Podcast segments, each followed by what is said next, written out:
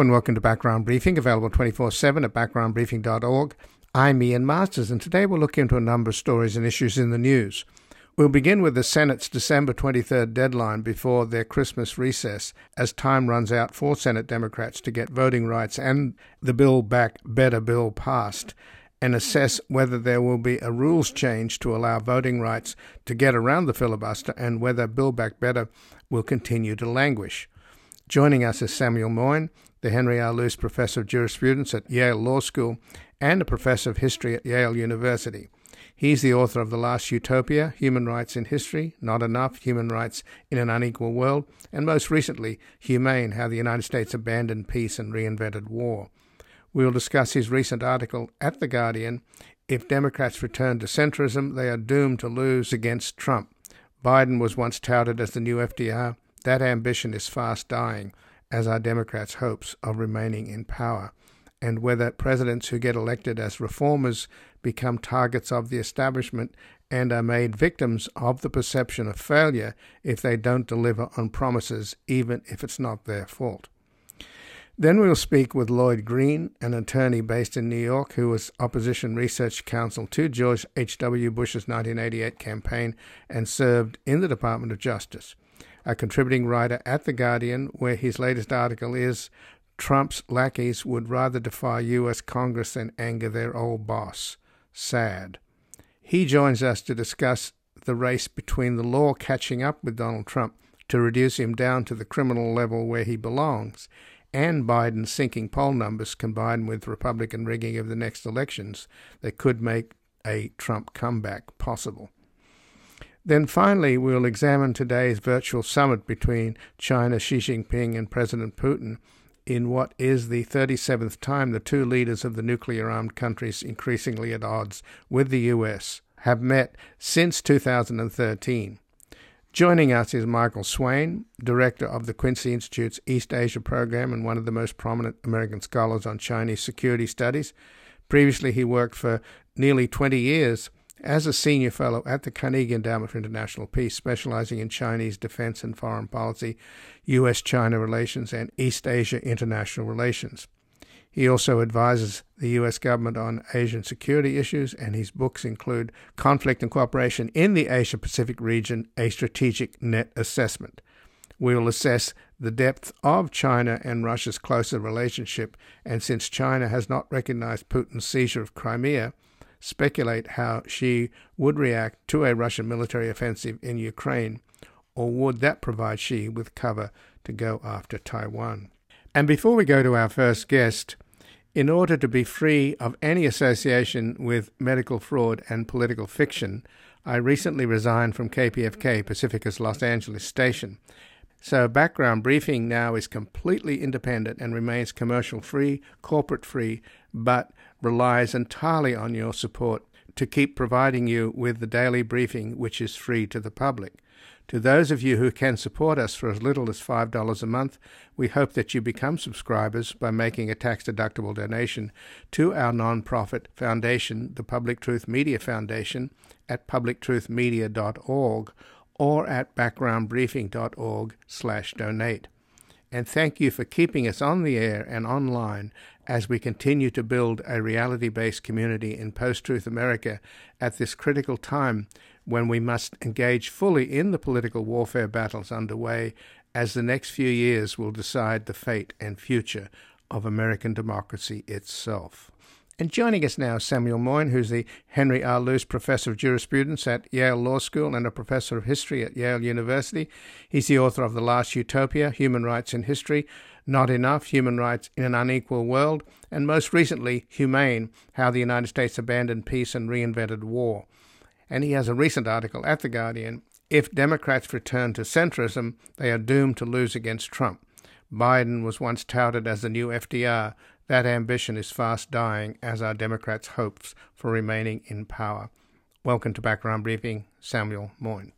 Thanks so much for having me. Well, thanks for joining us. And the window to get these important bills through the Senate for the Senate Democrats are closing. They had a meeting on Monday, the caucus with Schumer, and then again on Tuesday, and then uh, also on Tuesday, Joe Manchin presided over a meeting in his basement Senate office with Senators Tester, Kaine, and King, who are working on a rules change to get voting rights passed, along with GOP Senators Susan Collins, Lisa Murkowski, Michael Rounds, Roy Blunt, and Mitt Romney. But apparently, no agreement was made. So, if they don't get a rules change to get voting rights around the filibuster, that's not going to happen before the 23rd of this month, which is fast approaching. And Build Back Better appears to be languishing on, on the back burner. And it's quite possible that the concern that progressive Democrats had in the House, which is why they held up passing the bipartisan infrastructure bill, was that once that was passed, there'd be no incentive for Manchin and Sinema to go along with the Build Back Better. So it's not looking good for the Democrats or for Biden.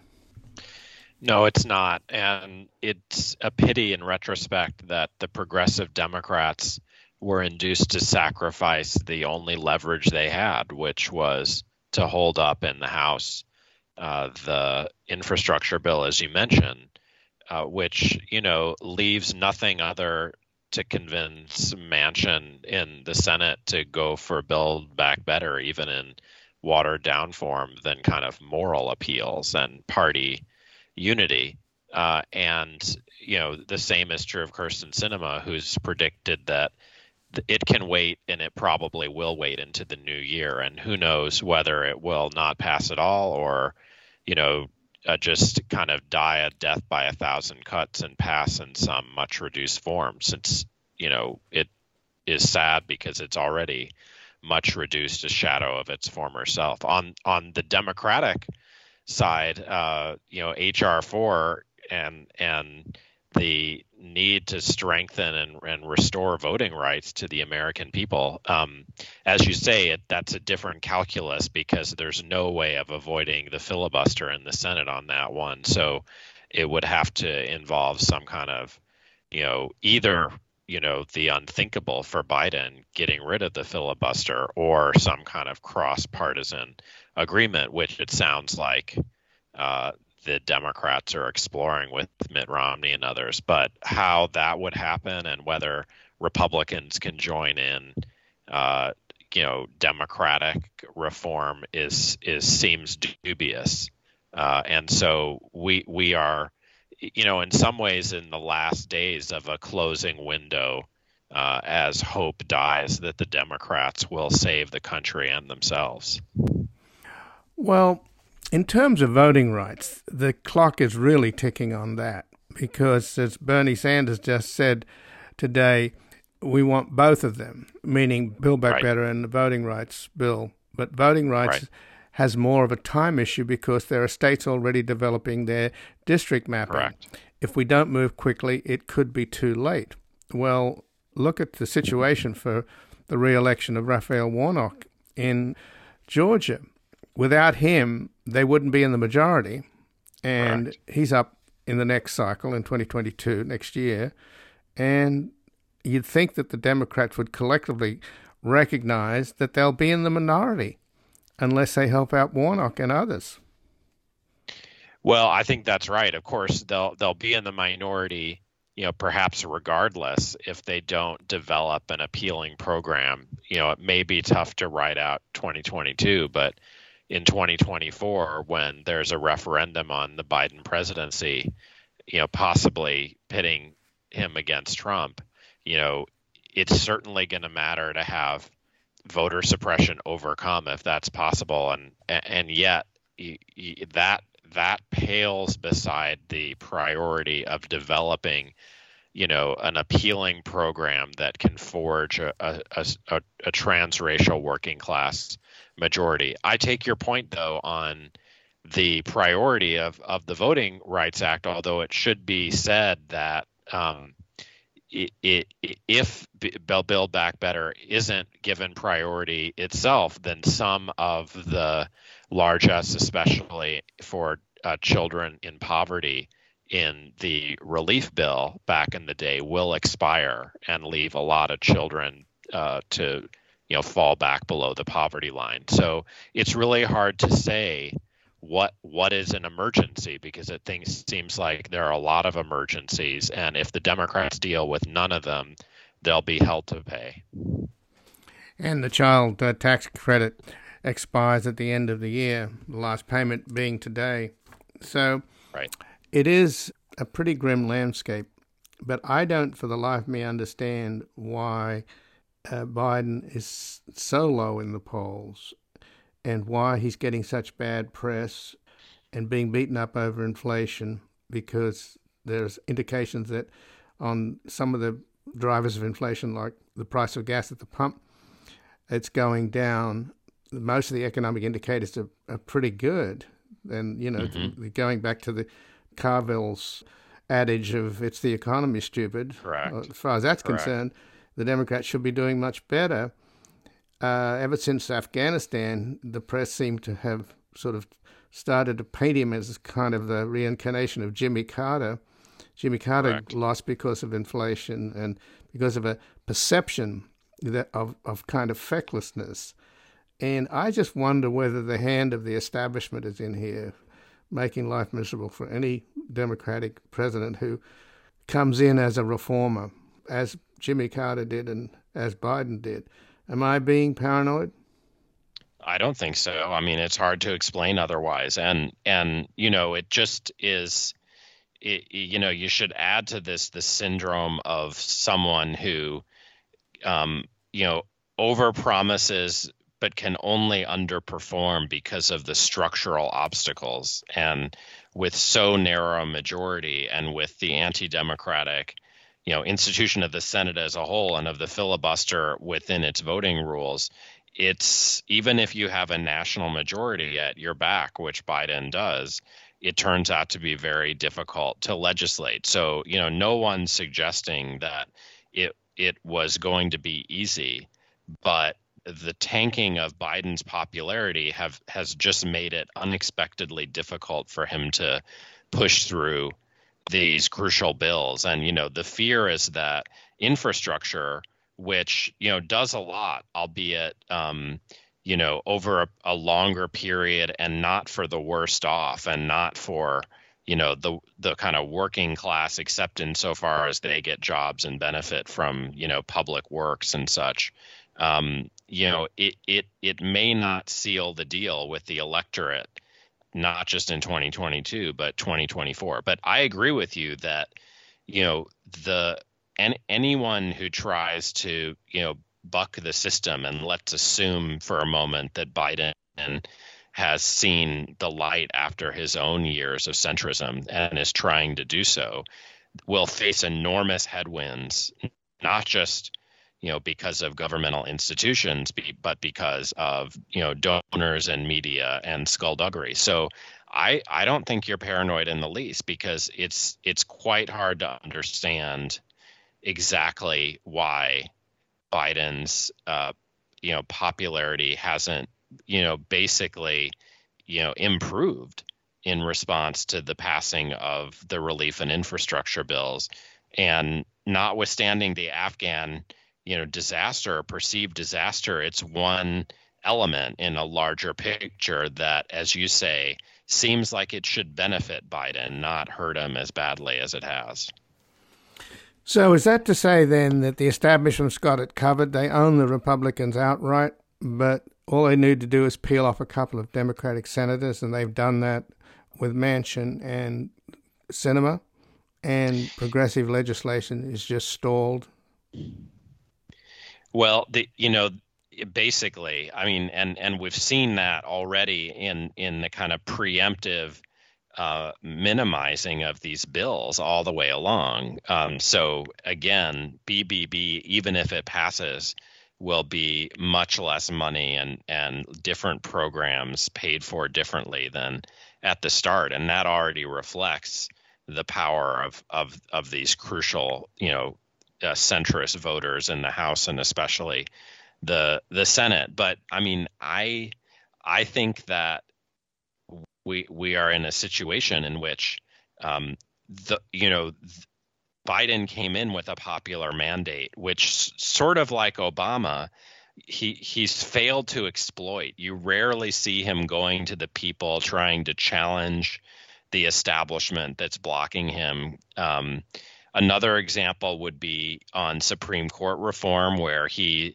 you know, where his bills, even if they pass, could end up, you know, being further, you know, trashed by the judiciary, and yet he seems to just accept it as an immovable object. And so I, I think that you know this round seems like a, a, a, a failure overall because just as in the Obama years, the Democrats are, are in a way failing to break their addiction to the wealthy and powerful and you know trying to piece together a coalition of the working class and vulnerable and you know it's not to say that you know the setting hasn't changed and much more has been possible this time.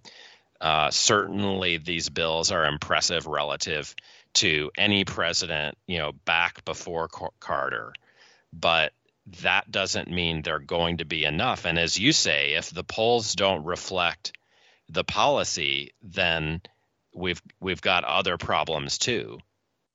Uh, that wasn't true for FDR, who passed you know much bigger more generous bills, but saw the the populace kind of strengthen its loyalty to him, and yet the reverse seems to be happening for Biden.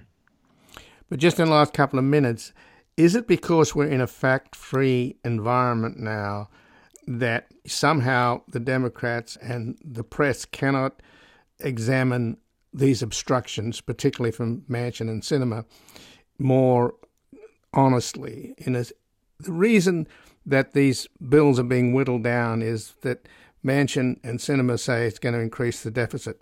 Well, the reason it's going to increase the deficit, if and not by very much, according to the CBO, any rate, the reason it's increasing right. the deficit is because neither Manchin or Sinema will allow it to be paid for with raising taxes on the rich and corporations. So right.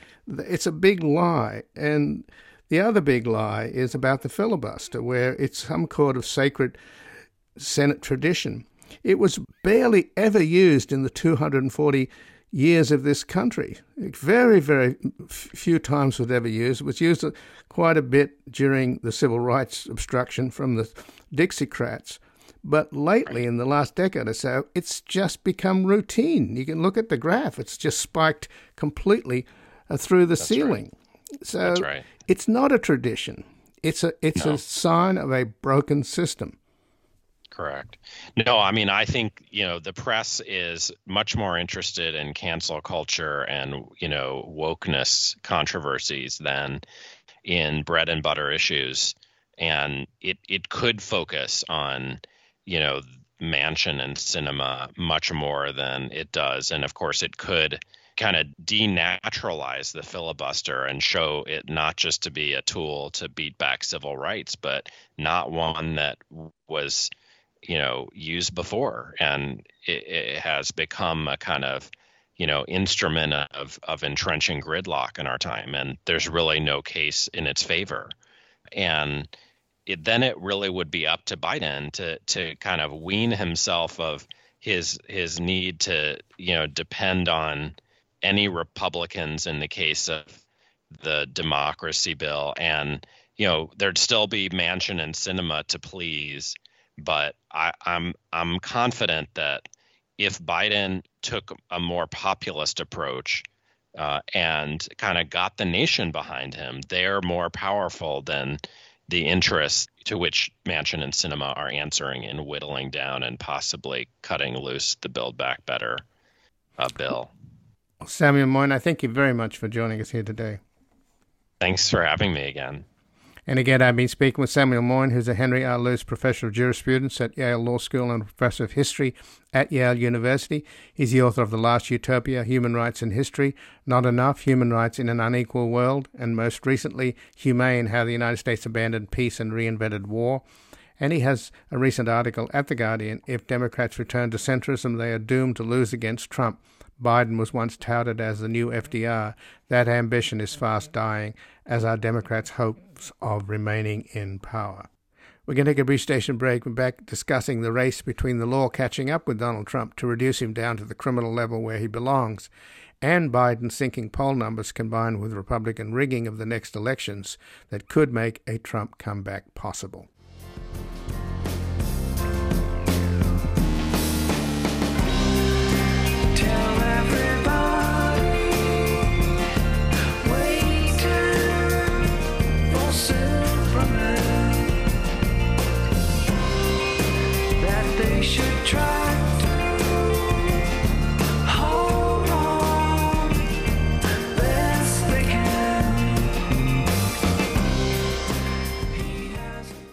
Welcome back. I'm Ian Masters, and this is Background Briefing, available 24 7 at backgroundbriefing.org. And joining us now is Lloyd Green, an attorney based in New York, who was opposition research counsel to George H.W. Bush's 1988 campaign and served in the Department of Justice and is a contributing writer at The Guardian, where his latest article is Trump's lackeys would rather defy U.S. Congress than anger their old boss. Sad. Welcome to Background Briefing, Lloyd Green. Thank you. And you mentioned in your article at The Guardian Liz Cheney's rhetorical question in announcing that the Select Committee is going to charge Mark Meadows with contempt of Congress, which now the full House has voted on, at least the Democratic majority voted on. So I thought it was very interesting what she said, and you quoted in your piece that she said Mr. Meadows' testimony will bear on another key question before the committee did Donald Trump, through action or inaction, corruptly seek to obstruct or impede Congress's official proceedings to count electoral votes? And that language mirrors, as you point out, Section 1512C of Title 18 of the U.S. Code, a felony punishable by as much as 20 years in prison. So, is that a warning shot, or do you think that's a prediction on her part? I think it is a roadmap for what she is considering and for what the committee may be considering. What she is signaling is the committee will gather information. This is not just going to be a political exercise, but it will also be an information gathering um, effort. And in the course of uncovering what they may uncover, it is possible that the Congress may refer to the Department of Justice a recommendation that the former president be prosecuted for actually violating that section. Obviously, it is not Congress's role to prosecute. That's the role of the executive branch and the Department of Justice, uh, to be precise. And so, what she is saying is depending on what the committee unturns, it is possible that the committee might recommend to the House, in turn, that House refer to Main Justice um, a criminal referral asking for particular investigation. Going back in time, there used to be special counsel or special prosecutors. These days, and there used to also be independent counsel. Independent, the independent counsel law has essentially been allowed to sunset. It is possible, though, that the Congress goes ahead and tells Main Justice, we think we have enough evidence here that warrants your consideration, and that in turn you, Main Justice, should go ahead and convene a grand jury to look into these specific charges and using this these set of facts, documents, evidence as a basis for that investigation. At the end of the day, a grand jury subpoena usually comes with more weight than a congressional subpoena. And you can end up having ex Trump administration officials who have hesitated to testify, stonewalled the committee, who would otherwise be, playing with much more of a loaded gun if they elected to fight a uh, subpoena issued by a grand jury. So I think that's where she's going. But in terms of compelling Steve Bannon and Meadows and uh, Jeffrey Clark and Kash Patel and others to testify, my understanding is that criminal contempt of Congress doesn't deliver that testimony, whereas civil contempt would, even though civil contempt takes a long, lot longer. And of course, these characters are practitioners of running out the clock. This point, I mean, you're touching on something, and, and I get it. But at the end of the day, contempt of Congress, in a sense, is an adjunct, is an auxiliary to the larger congressional investigation. And in turn, the only thing that the congressional investigation could yield, most likely, is a referral to Main Justice and a report. They don't care about a report. They themselves can take their chances with contempt. Go back in time. Steve Bannon testified when it came to Roger Stone and Robert Mueller. That was part of a special that was part of a special counsel's proceeding. It's very different from the House. It's one thing for someone to go ahead and flex and strut and perform in front of a congressional subpoena. It's another thing for someone to flex, strut, and be performative in the face of a grand jury subpoena. And again, the if you want to say what is the ultimate prize, the ultimate prize is for the committee to figure out what did or didn't Donald Trump do, and based on what he did and did not do, whether or not that those facts would or would not support at least a recommendation to Main Justice uh, that deals with a possible violation of the criminal code. And again, I'm speaking with Lloyd Green, who's an attorney based in New York, who was opposition research counsel to George H.W. Bush's 1988 campaign and served in the Department of Justice and is a contributing writer at The Guardian, where his latest article is Trump's lackeys would rather defy U.S. Congress than anger their old boss. Sad. So, in a broader hmm. sense, though, Lloyd, is this a race between the committee? The DA in um, New York, who's apparently just had testimony from one of the Mazars accountants about Trump's, I assume it's to do with Deutsche Bank and who guaranteed those lots of loans that Trump got when he was blackballed by by Wall Street because of uh, how many bankruptcies and how many banks he'd taken down. So that's happening, and then you've got the ruling by U.S. District Judge Trevor McFadden, who's a Trump appointee, just um, on Tuesday, basically giving Trump a chance to appeal, but nevertheless upholding the right of the House Ways and Means Committee to get t- Trump's tax returns. So, is this where the race is between whether or not Trump will actually be held to account on the one hand, or the fact that the Republican Party is all behind Trump, which is essentially it's his party now, and they're engaged in such comprehensive and massive voter suppression that Trump could get elected uh, simply through by foul means as opposed to fair. Okay, let's start with the idea that there's a race out there. So far as the district attorney in Manhattan goes, so far as the uh, attorney general in New York State and her investigation in a sense, there is less of a race.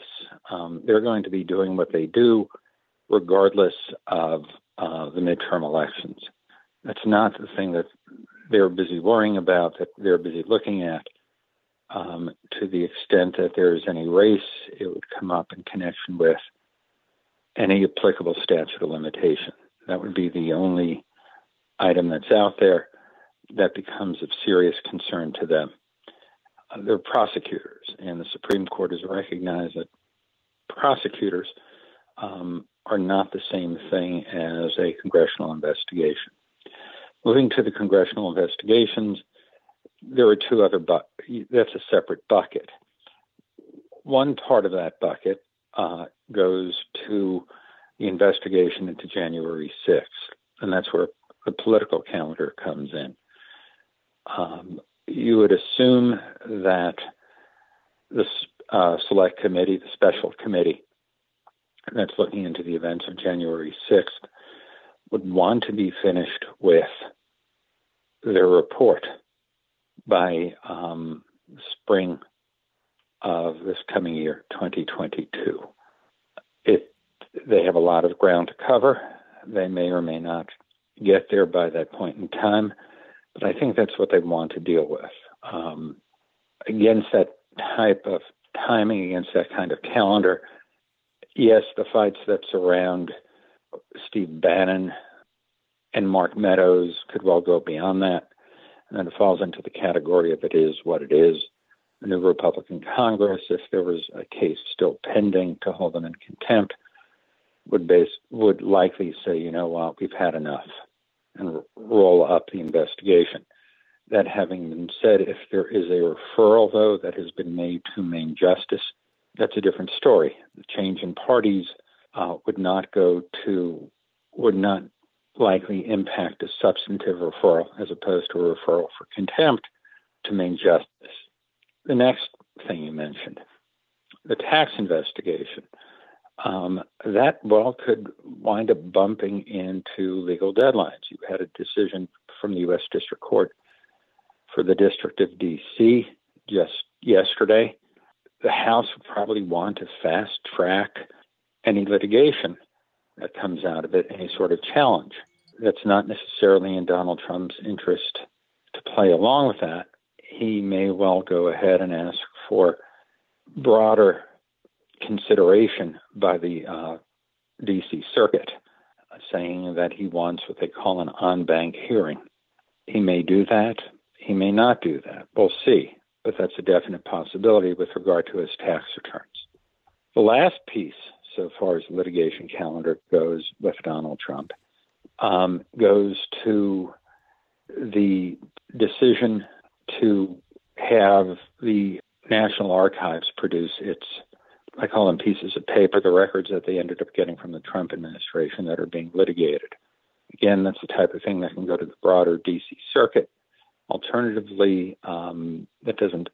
Most likely, though, this the next stop for this will be the U.S. Supreme Court.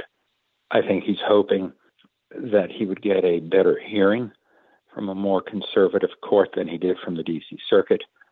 Three judges who ruled against him yesterday in the D.C. Circuit are all Democratic appointees, uh, and he's just hoping that there are going to be people receptive to his arguments. So far as executive privilege goes and shrouding his documents, key people to watch in that type of uh, Supreme Court case would be John Roberts and Brett Kavanaugh because they do come with executive branch uh, experience. Brett Kavanaugh was staff secretary that's an important position. He knows how presidential papers get handled. It is quite possible that if John Roberts and Brett Kavanaugh align themselves on this one with the January 6th committee and with the Biden administration, that you could see Brett Kavanaugh actually writing the court's opinion, given his particular knowledge of having served in the staff secretary's office during the uh, Bush 43 presidency. And would that be a, a ruling in Trump's favor on the executive privilege? Um, so far, the, looking at the tea leaves, um, it's difficult to see a non incumbent president, a former president to be precise, asserting executive privilege that collides with the position of an incumbent president um, at least on the facts in this case. So you could see any in the past you've seen the Supreme Court defer to prosecutors um, in New York City, uh, the Manhattan District Attorney's Office, when it came to Trump's records. You could see that again with regard to the lawsuit involving the National Archives. But again, no one knows. It's a matter of wait and see. Uh, the briefing on that end hasn't started, and figure it'll be about two weeks before that ball starts moving again. But in your article at The Guardian, uh, Lloyd Green, Trump's lackeys would rather defy U.S. Congress than anger their old boss, sad. You point out that both Bannon and Mark Meadows are angling for a job in, in another Trump administration starting in 2024, assuming he runs. And he's certainly suggesting and working on running at this moment. So, given that, are they delusional? I mean, or do they recognize that with the enormous amount of voter suppression out there, and the Democrats in the Senate have only got a few, what, less than a week or so to, to the 23rd to do something about uh, stopping the voter suppression and they don't seem to be capable of passing that or build back better. So they're in a kind of state of paralysis. nobody seems to think that that's likely to happen, that, or at least both bills are likely to pass. So, is this what's going on? That the calculus is that it's a safe bet that Trump will become the next president? There are a lot of steps along the way before Donald Trump becomes next president. Here are some things to remember. Joe Biden right now is an unpopular president. What gives fuel to the possibility of a Trump candidacy is Joe Biden's weak ratings. For all the talk of Build Back Better, the national focus is elsewhere. Politically, more of the country is focused on inflation than on Build Back Better. More of the country is focused on crime than on Build Back Better.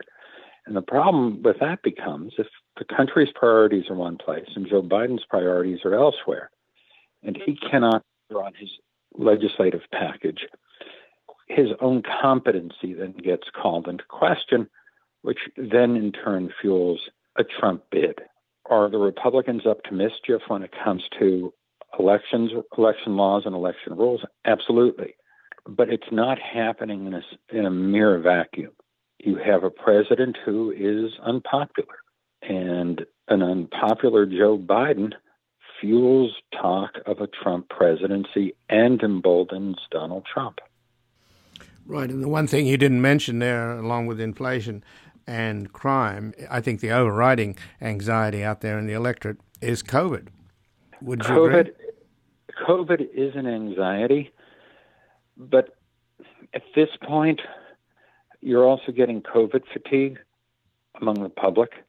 You have a recalcitrance at this point among a segment of the Trump base about getting vaccinated, and that's where America is at. We've passed 800,000 deaths, and it's unclear what more Joe Biden can do. You go back to last January, and the Biden administration was sort of acting like George Bush and W. Bush with mission accomplished. Didn't happen that way. Uh, you look at the numbers coming out of England on uh, the latest strain of COVID, America could be in for a rough winter. And all that anxiety, as you rightly point out, fuels even more concern. Think of it this way going back in time, the assumption was from this White House that if you ended up dealing with COVID, you would end up dealing successfully with the economy. It hasn't exactly worked out that way. Places that have seriously combated COVID have also seen their employment stagnate. Look at New York City. New York City's unemployment is, a, is close to 10%. York City, on the other hand, after getting hit hard heavily early on by COVID, has taken some very serious steps to curb its spread. But it has come at a significant economic cost. You look into other parts of the country, more Republican parts, you're getting greater economic growth, but you also have after that initial outburst on the East Coast of COVID, you've had higher death rates. So there seems to be some sort of trade. It's not a, it almost moves inversely. And you don't have a president who has at this point the confidence of a large enough segment of the American public, and a president who doesn't, cannot deliver the kind of message, assuming anyone could deliver that kind of message, that ends up grabbing everyone's attention and gets them to go ahead and vaccinate and, and get booster shots. Well, with 78% of Republicans believing that Biden is not a legitimate president and all this stop the steal stuff that's being hammered into the population by Fox and Sinclair, etc., little wonder that Biden has no traction, at least with almost half of the country who voted for Trump. So, not in- again, not questioning that, but right. if you're president, you take the country as it is, and that is be, that's a pro- you're right. It is a problem for getting a message out there, but by the same measure, the public has now labored with COVID since about March of 2020. You're now heading into January 2022 and there's just the tiredness of mm. dealing with it, wisely or otherwise. Well, just and, in the last minute, then, Lloyd Green, if the case against Trump became clear, and there are many cases against him, and if the Liz Cheney uh, rhetorical question comes to pass that he is guilty of obstructing Congress, would having him in an orange jumpsuit make any difference to his base? Would it change the dynamic in this country? Would it prick the bubble of invulnerability? This man has been one head, step ahead of the sheriff all of his life. If, and it would, go ahead. If, if, if you're talking about an orange jumpsuit, if Donald Trump were charged and convicted, it would change the calculus with regard to Donald Trump. What Donald Trump, though, has been did and has done and will continue to do is play upon the social fault lines that exist within the United States. And those fault lines are not disappearing anytime soon. And the Democrats don't know how to make them go away. And if you're the GOP and what your goal is, if your goal is obstruction as opposed to legislation and to governing, um, you're good with just playing on those fault lines, about playing on those cultural issues. And at the same time, the Democrats seem to be oblivious or flat footed in addressing them. You saw the Virginia governor's race. You had Democratic candidates say essentially it's not up to the parents as to what gets taught in the school. And particularly for suburban parents, that becomes really we pay all this money in taxes, and you're telling us essentially to sit down and shut up. And the Democrats have not come out with a workaround on that. Crime is another issue. Crime as a campaign issue works. And the Democrats seem to have forgotten about it. Richard Nixon knew that when he ran in 1968. George H.W. Bush knew that when he ran for president in 1988. Donald Trump knew that when he ran for president in 2016. It almost cost George. It almost cost Joe Biden election in 2020. Crime as as an issue, and the Democrats seem to be floundering over coming up with a response. Well, Lloyd Green, I thank you for joining us and for basically uh, giving, giving the Democrats a wake up call. I appreciate it. Gladly. Take care. You too. And again, I've been speaking with Lloyd Green, who's an attorney based in New York, who was opposition research counsel to George H.W. Bush's 1988 campaign and served in the Department of Justice and is a contributing writer at The Guardian, where his latest article is Trump's lackeys would rather defy U.S. Congress than anger their old boss. Sad. We're going to take a brief station break we're back examining today's virtual summit between China's Xi Jinping and President Putin of Russia.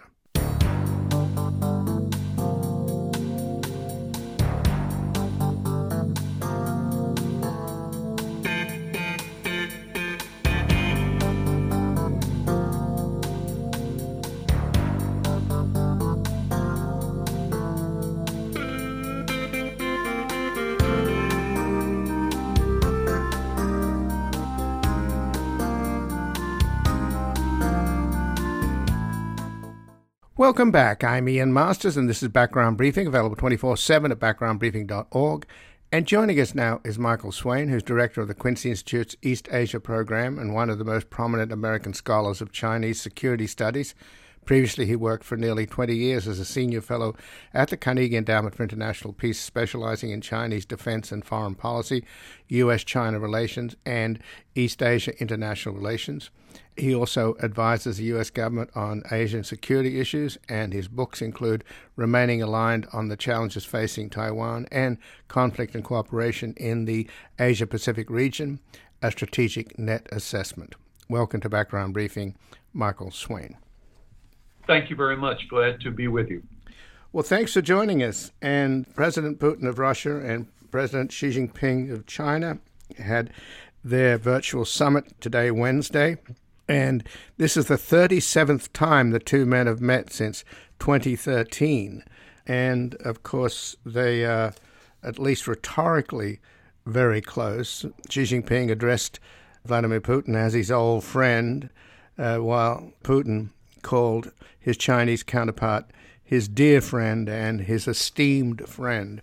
So, beyond those pleasantries, is there a solid core to this relationship? Oh, yes, certainly. I think there's a solid core to it.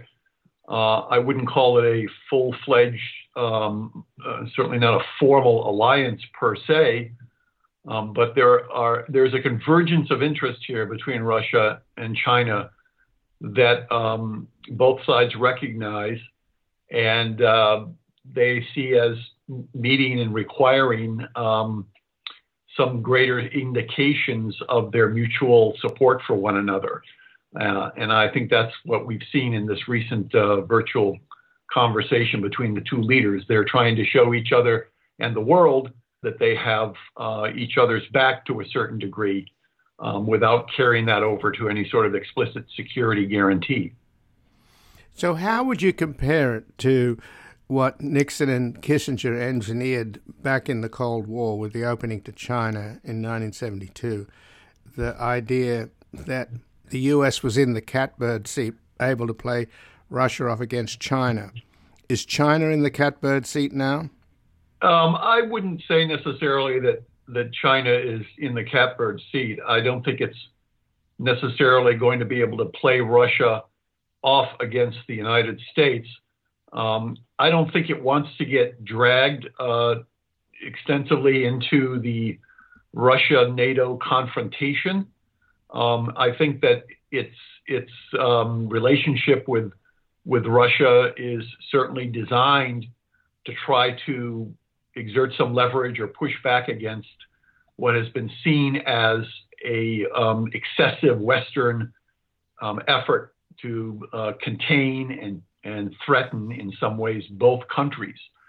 Um, so it's really uh, not so much playing off Russia against uh, the West as much as it is uh, moving closer to uh, Russia in order to have them both, to some degree, coordinate their actions um, against uh, against the West.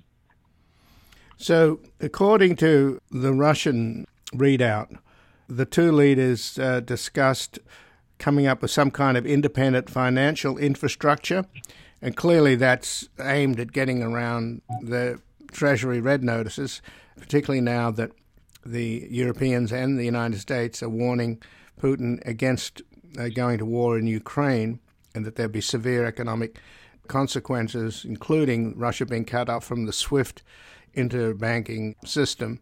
So, right. Is that what's going on there? That they, I mean, could they actually pull off something that could immunize them against sanctions from the West and particularly from the U.S.? Well, I I think that's what certainly is going on here. They're trying to establish this um, so-called independent financial infrastructure to reduce their reliance on uh, Western financial institutions and their possible vulnerability to sanctions and, and other sorts of economic um, punishment methods by the United States and by the West. Now, how successful they'll be in doing this, I think, remains to be seen. I mean, I'm not an expert such that I could make a uh, really a, a, authoritative comment on this, but uh, I think that it would be very difficult for them to be able to establish a genuinely independent financial infrastructure, given their great interaction and integration, each of, the, of their two respective countries, with the global financial structure, um, which is indeed dominated by, by Western banking interests. Um, as long as they remain heavily uh, trading with the West, and uh, having investments there and, and having investments from the West in their countries, it's going to be hard for them to really establish what, what I think would be an independent financial infrastructure per se. They can certainly reduce their exposure to some degree, but to what extent, I, I really couldn't say. So, obviously, the, what always bothers both Putin and Xi Jinping, and of course, they were both, Russia and China were annoyed with the Summit for Democracy that the White House recently had that they're excluded from. And obviously, in today's meeting, uh, virtual meeting between Putin and Xi, one of the first things that came up was that Putin said, I'll see you in February for the uh, Olympic Games, given that the U.S. Right. has a diplomatic boycott, which other European countries have followed through on. But when they talk about dignity, does anybody take that seriously? What you know, Xi Jinping and Putin, our dignity is being attacked because you criticize us on human rights and stuff. Does that carry any weight with the domestic audience? I'm not sure that repressing your own people is particularly dignified. well, of course, you have that angle that um, it's hard to to really protest about being um, in some way insulted when uh, in in a variety of different ways you're you're repressing your own population. But of course, you know that's not the way they they see this, and they're they're playing, I think, to their domestic audience, which does not necessarily uh, view their own governments as being unremittingly repressive towards them and they are nationalistic, and they do see these efforts to try to uh, isolate, exclude, etc., um, their country from by the West as an affront of sorts, um, and it's an affront to sort of the nationalist uh, motives and feelings of, of much of the populations and leaders in these in these countries. And so, this idea of a summit for democracy. Uh, strikes them as something where the West is trying to use a particular concept to try to uh, really undermine and weaken uh, Russia and China. So they they want to try and push back against it with their own definition of what they think democracy should be, which of course is not at all uh, what democracy uh, really is, in in the way in which it's understood to be historically and and in theory, in fact.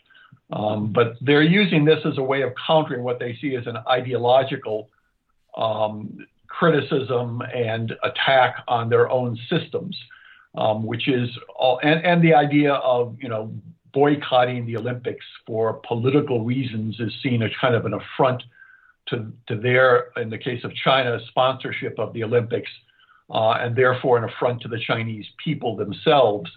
Uh, put aside, you know, whether or not the Olympics is or is not a non-political event. I, I think that's probably not the case, but that's the line that most countries try to follow in, in, in talking about the Olympics. And so they want to use that boycott as a way of saying that the West is really, you know, in, not, not just pressuring us, but also sort of challenging an international norm as a sense about the Olympics and what it means for the world, and therefore is challenging us in sponsoring the Olympics. And again, I'm speaking with Michael Swain, who's director of the Quincy Institute's East Asia program and one of the most prominent American scholars of Chinese security studies. Previously, he worked for nearly 20 years as a senior fellow at the Carnegie Endowment for International Peace, specializing in Chinese defense and foreign policy, U.S. China relations, and East Asian international relations. And he also advises the United States government on Asian security issues and his books include Remaining Aligned on the Challenges Facing Taiwan and Conflict and Cooperation in the Asia Pacific Region, a Strategic Net Assessment. So Xi Jinping, along the lines of protesting about interference from the U.S. and attacks on the dignity of their dictatorships, he said certain international forces under the guise of democracy and human rights are interfering in the internal affairs of China and Russia. Whether a country is democratic and how to better realize democracy can only be judged by its own people. Uh, well, it's not as if there's any accurate polling going on inside China about how the people right. feel about the lack of uh, personal freedom, and certainly the same case in in Russia. But I think what is interesting here and perhaps pertinent, uh, Michael, is that in terms of polling, as much as we it's reliable, public opinion in Russia, according to the Levada Center, which is an independent pollster, uh, shows that 70% of Russians now have a positive attitude towards China, and that, of course, is far better than their views towards the United States or the European Union, or, and in particular, of course, Ukraine. So, would you take those figures to be accurate? Because I've always thought throughout the Cold War, given the fact that both Russia and, and Communist China had a common enemy, they were always wary of each other. But 70% of the Russian people feeling good about China, that's, that's different, isn't it? Well, yes. I mean, the question is how how deeply is that rooted, and how and how long it it would be, in effect, uh, sustained. I think it reflects under current conditions the the general kind of confrontation that exists now between um, Putin's Russia and NATO and the West, and uh, China and uh, dealing with the United States uh, over Taiwan and other issues, and it and it, it it it just shows that the Russian people believe that, as with themselves, so the Chinese are also being challenged. So, um, and that China itself is expressing goodwill towards Russia in, in the face of this Western pressure, uh, and therefore they're admiring of, of China as well.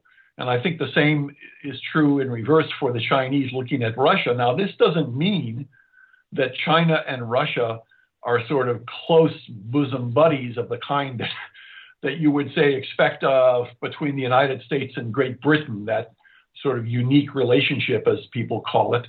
Um, the, the Chinese are themselves, they have a history of conflict with Russia. Um, they have had a history of border disputes with Russia. Um, they have had, you know, a lot of uh, really nationalistic kinds of confrontations between the two countries and ideological ones when Mao Zedong was running was running China, of course, and Russia was the Soviet Union. Um, so there's that there's that on the Chinese side and the Russian side. They don't want to be dominated by by China. China is by far the more powerful economic power um, between the two of them and has much greater, one could argue, influence uh, geostrategically, geopolitically, geoeconomically than does uh, Russia, except in along its borders in in Europe, perhaps. Um, so you know, Russia itself does not want to be dominated uh, by China. So it, it, I think, continues to want to have a relationship that is close but not too close. And I think the same is true for the uh, for the Chinese and looking at the Russians. But right now they have a common objective in trying to counter what they see as excessive American and Western uh, pressure and threats um, over the Ukraine issue for the Russians currently, and over the Taiwan issue for for the Chinese towards uh, the United States and, in particular. And during the Cold War, I understand that the Kremlin reached out to uh, the White House. Uh, I don't know whether it was done in a back channel or what, but suggesting that would the U.S. sanction a Russian preemptive strike against the Chinese nuclear test site before China tested its first nuclear weapon? That's pretty much on the record, isn't it? Well, yeah, I think it was in the context of the Sino Soviet um, confrontation and border dispute uh, I don't think it necessarily was about their acquiring a nuclear weapon per se. I think it was um, to do with that border dispute and some indication of, of the Russians wanting to show the Chinese through a example of a nuclear weapon that they are by far the more powerful country militarily and that the Chinese need to back off and back down.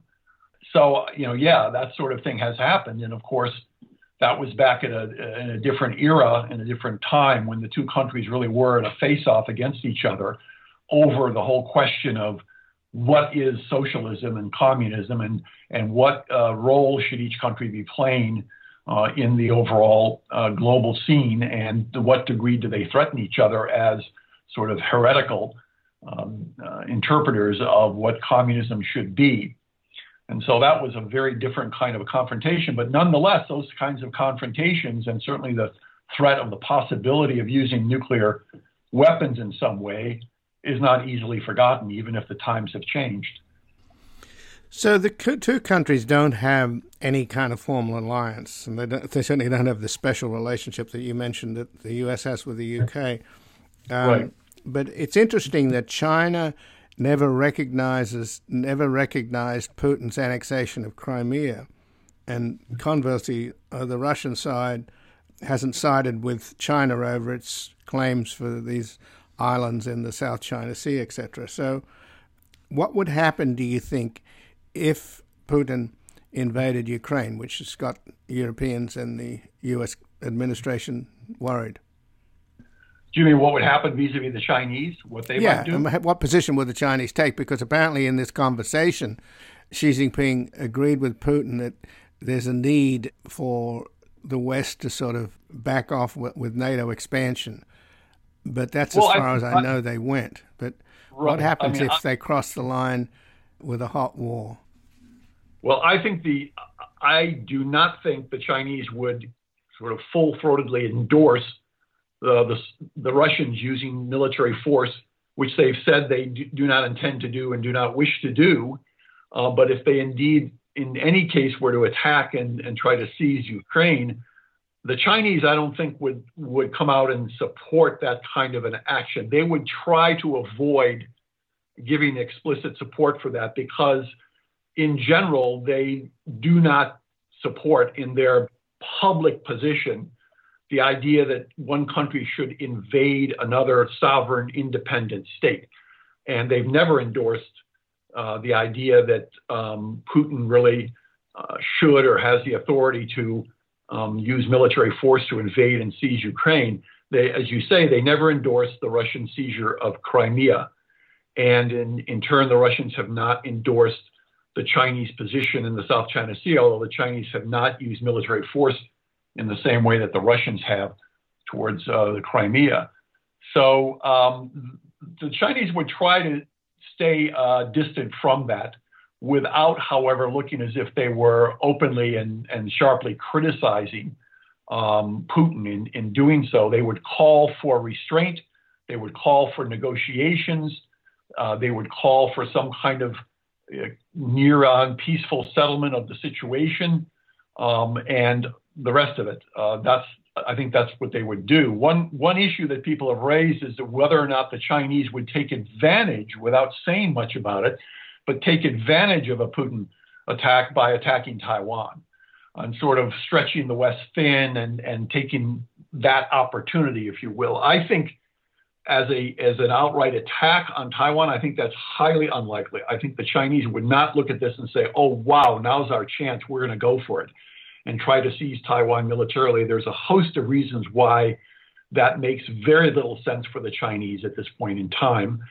Um, now, that does not that's not to say that they might seek to do something diplomatically, or there might be some kind of actions that put pressure, um, economic, political, even military displays of some kind that would put pressure on on the West um, during a, a context where there was a crisis in Europe but an out, outright attack and one in the near term, I don't think is is very likely at all. Well, Michael Swain, I thank you very much for joining us here today. Well, thank you for having me. I, I really enjoyed it. Well, thank you. And again, I've been speaking with Michael Swain, who's director of the Quincy Institute's East Asia program and one of the most prominent American scholars of Chinese security studies. Previously, he worked for nearly 20 years as a senior fellow at the Carnegie Endowment for International Peace, specializing in Chinese defense and foreign policy, U.S. China relations, and East Asia international relations.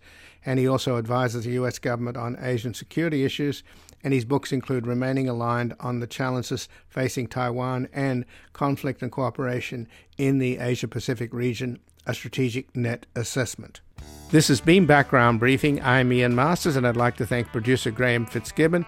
And to help us sustain this program into the future and assure it remains free to all, please take a moment to support us by going to backgroundbriefing.org/donate or publictruthmedia.org where you will find our non-profit Public Truth Media Foundation, where your tax-deductible donations, large and small, keep us broadcasting.